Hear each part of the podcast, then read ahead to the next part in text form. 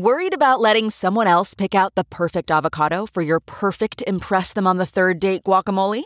Well, good thing Instacart shoppers are as picky as you are. They find ripe avocados like it's their guac on the line. They are milk expiration date detectives. They bag eggs like the 12 precious pieces of cargo they are. So let Instacart shoppers overthink your groceries so that you can overthink what you'll wear on that third date. Download the Instacart app today to get free delivery on your first three orders while supplies last. Minimum $10 per order. Additional terms apply. Do you have something to say and want to make your own podcast? Let me tell you how to do that for free with Anchor. Anchor has creation tools that let you record and edit your podcast right from your phone or your computer. You can even add any song from Spotify directly to your episodes. Anchor will distribute your podcast for you so it can be heard on Spotify, Apple Podcast, and many more places, and you can make money from your podcast with no minimum listenership. It's all you need to make a podcast in one place. Download the free Anchor app or go to anchor.fm to get started. Hi, everybody. Sharyl Attkisson here with another installment in my podcasts. Today, I want to talk about smears and how much smears rely on us to be successful. Yet, how they're also usually not to our benefit at all. And what can we do to change the dynamic? First, what is a smear? I'd say it's carefully timed and publicized release of negative material, true or not, about a target. Character assassination. Who's been targeted over time? Bork, Thomas, Hill, Clinton, Clinton, Beck, Imus, Palin, Biden, Obama, O'Reilly, Sanders, Trump, Hannity, Kavanaugh, Northam, Klobuchar, Carlson. The fact is, what we used to know as the Daily News has been turned into a distribution tool for smears. Who's using us in the media? Nonprofits, LLCs, super PACs, PR firms, crisis management companies, global law firms, all that organize and promote smears as part of a multi billion dollar industry. They're profiting beyond imagination. But we are not. After interviewing many players who work in the smear industry for my New York Times bestseller, The Smear How Shady Political Operatives Control What You See, What You Think, and How You Vote, I came up with three characteristics that I think qualify an accusation as a smear. Now, you might be surprised to hear me say that the determination of whether a particular attack is in fact a smear lies not so much in the truth or falsity of the accusation, but in execution and motivation. So, here are what I think are three characteristics of a smear. Number one, the media are used as a tool in an organized effort to amplify accusations, true or not, in a fashion that's disproportionate to the alleged offense.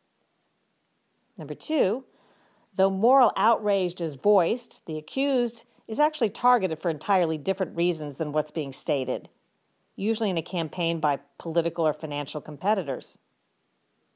And number three, the goal of a smear isn't really to right a wrong or get an apology, it's the destruction of the target.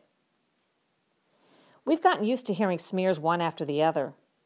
When a smear is launched against someone we don't like, we may be just as happy to enjoy the ride.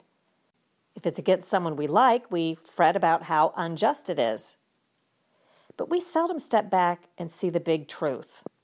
We're a little more than an unwitting audience watching a scripted play. There are behind the scenes producers and writers and actors.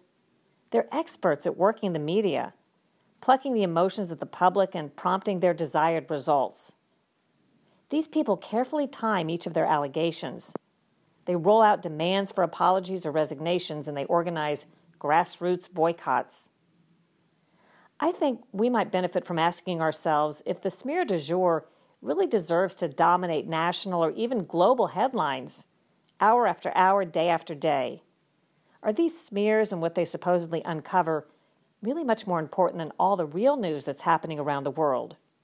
Are we better off for the results? Can we find kryptonite to weaken or destroy the smear if we want to? Well, I've thought a lot about this and I don't have a perfect answer, but what if we were to decide that how much we should care about a particular allegation has something to do with how recent how provable and how serious it is. For example, an unprovable non criminal offense, allegedly committed, say, 40 years ago, would merit less attention than an alleged documented crime that took place last week. And then what if we were to say that in any event, the story that results may merit news coverage but should be proportionate? Well, you might say, that's no good. It matters to me if a politician did dishonest things in high school or college, even if it was a long time ago. And you might say, who decides what's proportionate news coverage anyway? I'm simply saying that if we all stopped being so utterly predictable, so responsive to the typical smear campaigns launched day in and day out, exactly as the smear artists intend, then the value of their multi billion dollar industry falls to near zero overnight. It would require us to change our worldview a bit. When we sense a smear, and we can all tell when one's gearing up, rather than cringing if it's one of our guys or being happy if it's one of theirs, maybe we should ask ourselves who's behind the attack and what's the real purpose, regardless of the target. The power of the smear lies entirely within its capacity to make us respond. The day we decide not to play the game as the audience, we could see a drastic reduction not only in smears but also in smears covered as news. Allegations and accusations could still be reported, but in a far more appropriate and proportional fashion.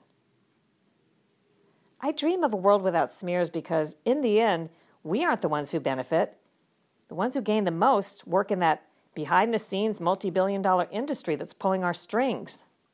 And because smears fill news time and divert our attention from matters that are arguably more important, we lose out twice. How about a little audience participation in the next play? I hope you enjoyed this podcast. Please share it and leave your comments at SharylAttkisson.com. Do your own research, make up your own mind, think for yourself.